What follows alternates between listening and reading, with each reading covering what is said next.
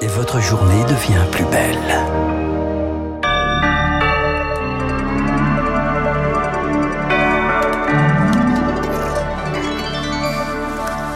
Augustin et son journal incontournable, ce qui vous permet de tout savoir pour débuter la journée. Et l'incendie en cours depuis hier après-midi en Gironde a brûlé plus de 1300 hectares de végétation ce matin.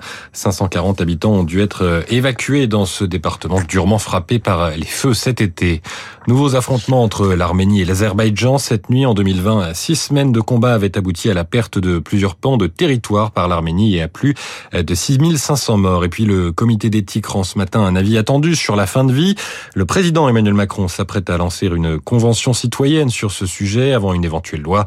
Principal sujet de réflexion, l'euthanasie et le suicide assisté. C'est la déclaration du matin. La classe politique est divisée par cette question. Euh, une fois n'est pas coutume, si le gouvernement décidait de faire évoluer la loi, il serait soutenu par la gauche et l'extrême gauche.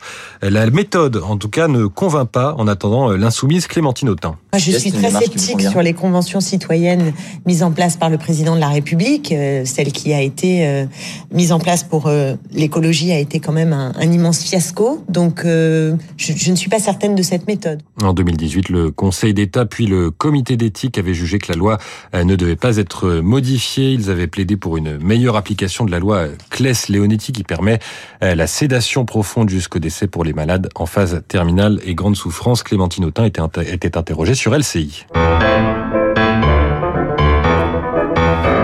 Voilà dans le journal de 9h, la page culturelle, c'est nécessaire, nous sommes sur l'antenne de Radio Classique. Il est question de Benjamin Biolay qui rend hommage à Maurice Ravel. Oui, car le chanteur revient avec un nouvel album intitulé Saint-Clair, un hommage à la ville de Sète, dominée par le Mont Saint-Clair.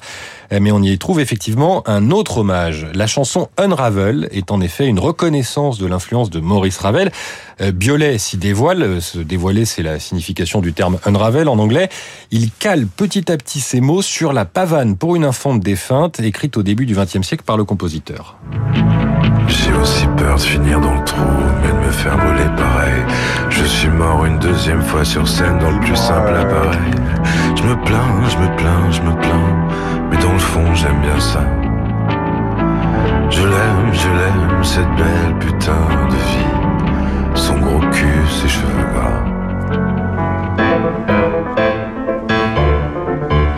9h04 sur Radio Classique. On termine avec la bourse.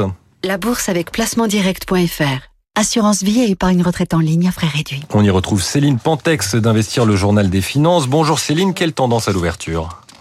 Bonjour Augustin. Eh bien, la Bourse de Paris a gagné près de 2% hier soir, signant une cinquième séance de hausse consécutive. Ça se calme un peu ce matin. Le CAC 40 gagne 0,5%, 6360 points. Le principal rendez-vous de cette journée est prévu à 14h30. Il s'agit de l'inflation américaine en août. Et la question qui taraude le marché, c'est la suivante. Le pic d'inflation a-t-il été atteint aux États-Unis? Les économistes pensent que oui. Ils tablent d'ailleurs sur une hausse de 8% sur un an en août de l'inflation, soit un peu moins qu'en juillet où elle était ressortie à 8,5%.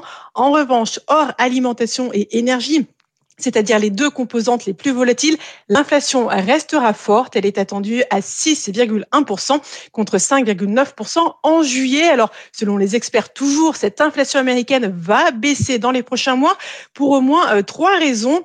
D'une part, les tensions sur les chaînes logistiques sont moins fortes. D'autre part, les prix de l'énergie se stabilisent, voire reculent aux États-Unis. Enfin, le consommateur américain a fini de dépenser les chèques qu'il a reçus durant la crise sanitaire. Alors, cette modération de l'inflation va-t-elle conduire la Fed à revoir ses anticipations en matière de hausse des taux d'intérêt? La réponse, c'est non. Plusieurs responsables de la Fed ont plaidé pour des resserrements significatifs. C'était Céline Pantex, Investir pour Radio Classique. Merci Céline, bonne journée, bonne journée à tous sur Radio Classique. Merci Augustin, on se retrouve demain, il est 9h05 sur l'antenne de Radio Classique. Vous avez rendez-vous avec bonheur avec Franck. Salut Franck, et puis vous retrouverez tout au long de la journée Christian Morin, Julie Abiquière, Capuçon, évidemment Laurent Deville et de Jazz et Francis Drezel en fin de soirée, j'en oublie certainement. De quoi parlons-nous, Franck? Eh bien, d'abord, bonjour à tous. Nous allons parler de, du général de Gaulle. On avait consacré, au moment de l'année de Gaulle, là, il y a euh, deux ans maintenant, toute une semaine spéciale que nous avions d'ailleurs enregistrée à Lille. Mais à cette occasion, nous avions peu, quasiment pas parlé de la grande guerre du lieutenant puis capitaine de Gaulle. Qu'a fait de Gaulle pendant la guerre de 14 Mais c'est ce que nous allons voir.